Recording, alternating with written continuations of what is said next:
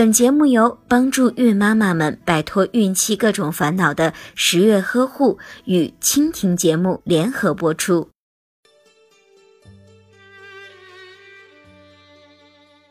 孕妈妈的睡眠质量直接影响到自身的健康以及胎儿的发育。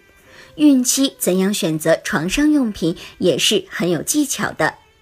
一被子。孕妈妈最理想的被褥应该是选择全棉布包裹棉絮这类的被褥。孕妈妈最不宜使用化纤纺织物作为被套和床单，因为化纤布对皮肤有刺激，容易引起过敏，从而导致孕妈妈产生皮肤瘙痒的情况。二、枕头，孕妈妈应该尽量选择九厘米高的枕头。